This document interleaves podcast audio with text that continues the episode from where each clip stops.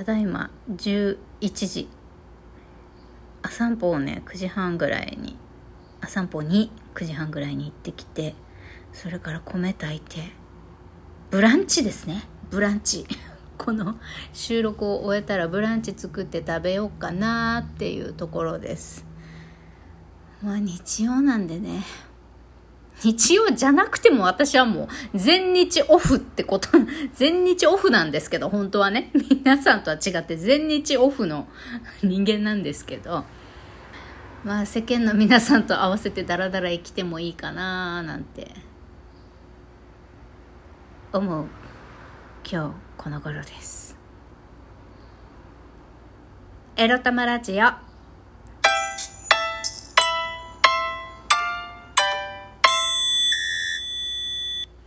皆様おはようございます。こにゃにゃちはみくりです。この番組では借金持ち独女うつのケアをしながらにゃんずとのんびりイチャイチャ過ごしております私みくりが、沖縄から日々いろいろいろいろ思うことを配信しております。はい、早速ですがお便りいただいておりますので、それから読ませていただきますね。いつもありがとうございます。愛知さんから、今日も頑張って焦らず債券データを集めてね、怪我なくてよかった。かっこ保証人による債権もあれば弁護士と相談するといいよ。みくりさん頑張れということで、お疲れ様ですの差し入れいただきました。ありがとうございます。なるほど、保証人による債権は確かにね、まあ保証人、私のいろいろある借金のうちの保証人なってるのはただ一件あって。奨学金ですね。奨学金の保証には父親がなってるんですけど、父親もまだ債権があるのかどうか、ちょっとそういえば確認しといた方がいいかもしれませんね。噂では、えー、父親も母親も両私の両親は両方とも、えー、沖縄の大手銀行のあ地銀ね沖縄の地銀のブラックリストに入っておりまして、多分もうじゅうねんは経ってるだろうから、もうそのブラックリストは解除されてるとは、あ、ブラックリストは解除されるってことはないのかな、まあ、よくわからないけど、なんか噂ではね、父親だけはコツコツあのちゃんと返済して、もう返済ないらしいみたいな。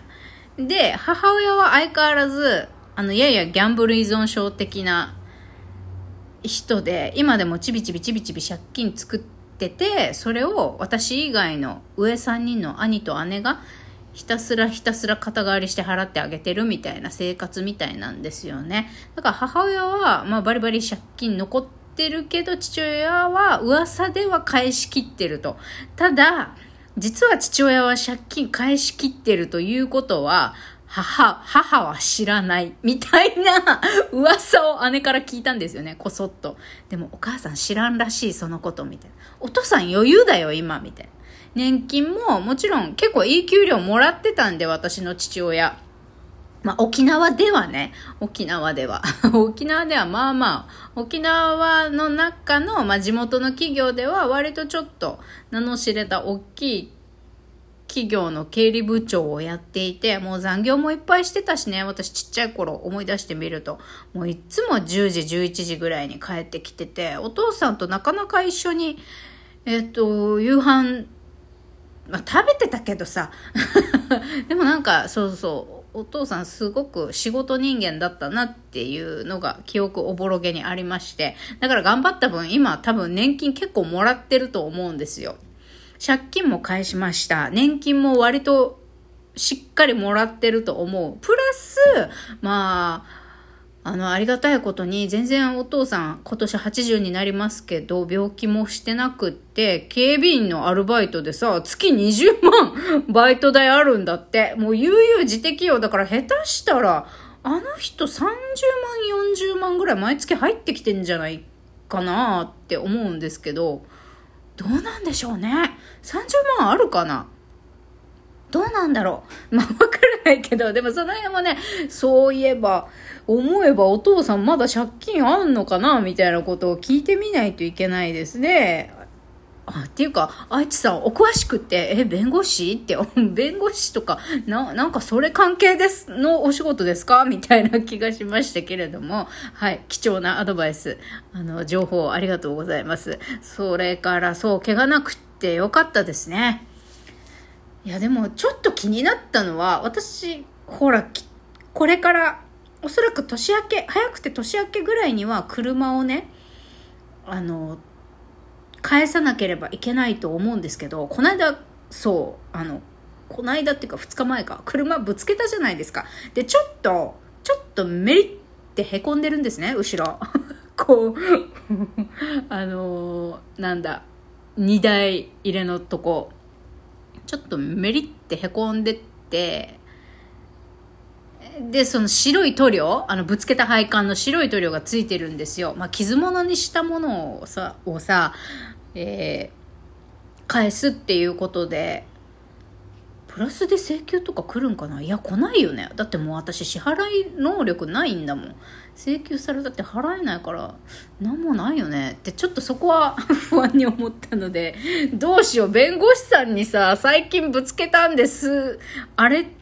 それでも大丈夫ですかみたいなことさ、どうやって話したらいいの？あの、実は弁護士事務所の柱にぶつけましてって、そこを隠して言うべきか否かよね。ちょっとドキドキなんだけど、どうしよう。まあ、次、弁護士事務所に行くのって多分にしゅうかんごぐらいなんですけど、ちょっと、ちょっと考えておきます。弁護士さんに、車ぶ、ちょっと最近ぶつけちゃったんですけど、それってなんか賠償、なんか請求とか、来るんでしょうかって相談してみようかな。どこにぶつけたんですかとか聞かれたりとか、あ、もしかしてうちの事務所にぶつけましたみたいなこと聞かれたらどうしようマジで。まあその時ははいって正直に言うしかないんだけどまあ自動車販売会社からの請求はなくても事務所から、弁護士事務所から請求されるという可能性もな、まあ、なきにしもあらずですね。いやでもさ、配管無傷だったよ。プラスチックでできてるはずの、あの多分水道管っていうんですか、プラスチックのパイプ、配管か、無傷だったよ。いや分からんけどねまあいいか、まあ、そんなんねいろいろあるんですけど、まあどうにかこうにか弁護士さんを頼りつつ、こう自分のメンタルが不安に駆られすぎてまた眠くなるっていうことがないように、自分の心と体のケアをねさらに意識してやっていく必要があるかなっていう気がします。やっぱりなんかえも言われなん、なんとも言えない不安っていう、なんて言ったらいいんでしょうね。これ、これからどうなるどうなっていくんだろうどうなっていくんだろうっていうか、自己破産するだけなんですけど、まあその間でなんかやっぱり自分の中でこう怖いなっていうことがあったり、このほん本当にうま、うまくいくかなっていうか、何かトラブルにやっていく途中でね、申請していく途中で何か新たなトラブルが出てこないといいなとか、あとはその間にも私は、えっと、引っ越し先を探さなきゃいけなくて、で、あ、ここ内覧お願いしようかなって思ってたところがもう消えてしまって、ネットの掲載からね、で、ああ契約者決まっちゃったんだってなって、本当にお家見つかるかなって、まあ、年末年始までに見つからなければ、まあいちねんの中で一番この賃貸住宅の動きが出るであろう年度末を狙って引っ越しもするわけですけど、年度末まで伸びちゃったらさ、私家賃高いから保護費が半分家賃で消えちゃうんですよね、引っ越しができないと。だからこれがあと半年続くかもしれないと思うと、生活大丈夫かなとかっていう、まあ、確実にいちにちさんしょく食べれない、もう来月からはそうなってくるんですけど、そうなるとやっぱり食べれないひもじいとかさ、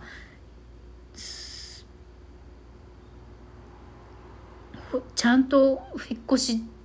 できるかなとか、あ、そうよ、転院先も探さないといけないし、まあ、やること目白押しなんですよね。この年度内に片付けたいって思ってる大きなライフ、ライフイベントが望んで私がワクワクしないライフイベントが盛りだくさんありまして、だからあのその間体のメンテナンスをしながら、でもしっかり栄養も取りながらね、とにかくメンタルだね。メンタルを安定させるっていうことを気をつけていかねば、